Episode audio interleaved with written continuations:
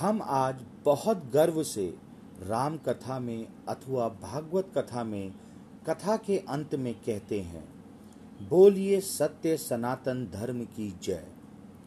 तनिक विचारें, सनातन का क्या अर्थ है?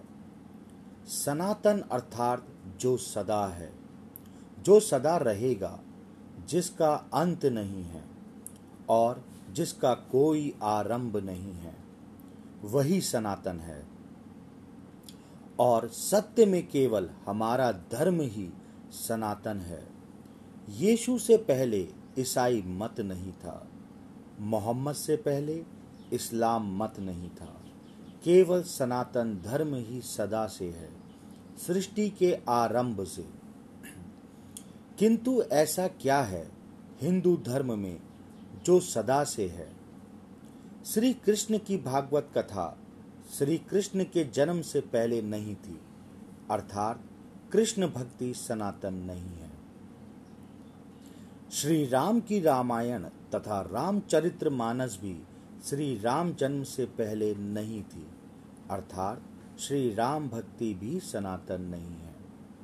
श्री लक्ष्मी भी समुद्र मंथन से पहले नहीं थी, अर्थात लक्ष्मी पूजन भी सनातन नहीं है। गणेश जन्म से पूर्व गणेश का कोई अस्तित्व नहीं था तो गणपति पूजन भी सनातन नहीं है। शिव पुराण के अनुसार शिव ने विष्णु व ब्रह्मा को बनाया तो विष्णु भक्ति व ब्रह्मा भक्ति सनातन नहीं है। विष्णु पुराण के अनुसार विष्णु ने शिव और ब्रह्मा को बनाया तो शिव भक्ति और ब्रह्मा भक्ति सनातन नहीं। ब्रह्म पुराण के अनुसार ब्रह्मा ने विष्णु और शिव को बनाया तो विष्णु भक्ति और शिव भक्ति सनातन नहीं है। देवी पुराण के अनुसार देवी ने ब्रह्मा, विष्णु और शिव को बनाया तो यहाँ से तीनों की भक्ति सनातन नहीं रही। यहाँ तनिक विचारें ये सभी ग्रंथ एक दूसरे से बिल्कुल उल्टी बात कर रहे हैं। तो इनमें से अधिक से अधिक एक ही सत्य हो सकता है, बाकी झूठ। लेकिन फिर भी सब हिंदू इन चारों ग्रंथों को सही मानते हैं। अहो, दुर्भाग्य! फिर ऐसा सनातन क्या है जिसका हम जय घोष करते हैं? वो सत्य सनातन है, परमात्मा की वाणी। परमात्मा की वाणी ही सत्य सनातन है। आप किसी मुसलमान से पूछिए, परमात्मा ने ज्ञान कहाँ दिया है? वो कहेगा, कुरान में। आप किसी ईसाई से पूछिए, परमात्मा ने ज्ञान कहाँ दिया है? वो कहेगा, बाइबल में। लेकिन आप हिंदू से पूछिए, परमात्मा ने मनुष्य को ज्ञान कहाँ दिया है? हिंदू निरुत्तर हो जाएगा। आज दिग्भ्रमित हिंदू ये भी नहीं बता सकता कि परमात्मा ने ज्ञान कहाँ दिया है। आधे से अधिक हिंदू तो केवल हनुमान चालीसा में ही दम तोड़ देते हैं।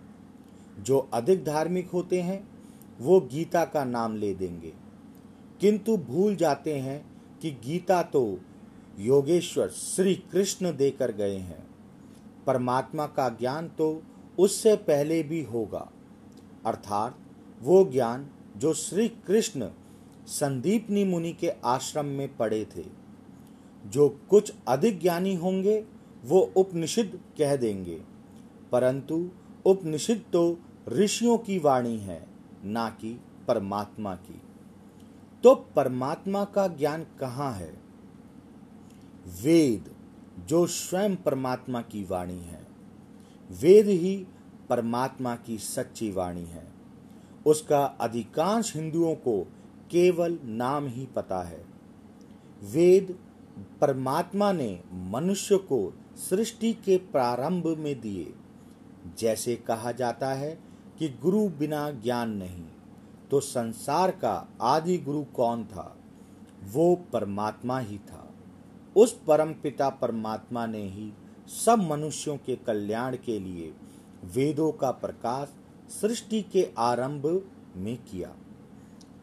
जैसे जब हम नया मोबाइल लाते हैं तो साथ में एक गाइड मिलती है कि इसे यहाँ पर रखें, इस प्रकार से वर्तें, अमुक स्थान पर ना ले जाएँ, अमुक चीज़ के साथ ना रखें, आदि। उसी प्रकार, जब उस परम पिता ने हमें ये मानव तन दिए, तथा ये संपूर्ण सृष्टि हमें रच कर दी। तब क्या उसने हमें यूँ ही बना दिया? किसी ज्ञान व किसी निर्देशों के भटकने के लिए छोड़ दिया? जी नहीं। उसने हमें साथ में एक गाइड दी कि इस सृष्टि को कैसे वर्तें, क्या करें, ये तन से क्या करें, इसे कहाँ लेकर जाएँ, मन से क्या विचारें, नेत्रों से क्या देखें, कानों से क्या सुने हाथों से क्या करें? आदि। उसी का नाम वेद है। वेद का अर्थ है ज्ञान। परमात्मा के उस ज्ञान को आज हमने लगभग भुला दिया है। वेदों में क्या है? वेदों में कोई कथा कहानी नहीं है। ना तो कृष्ण की, ना राम की।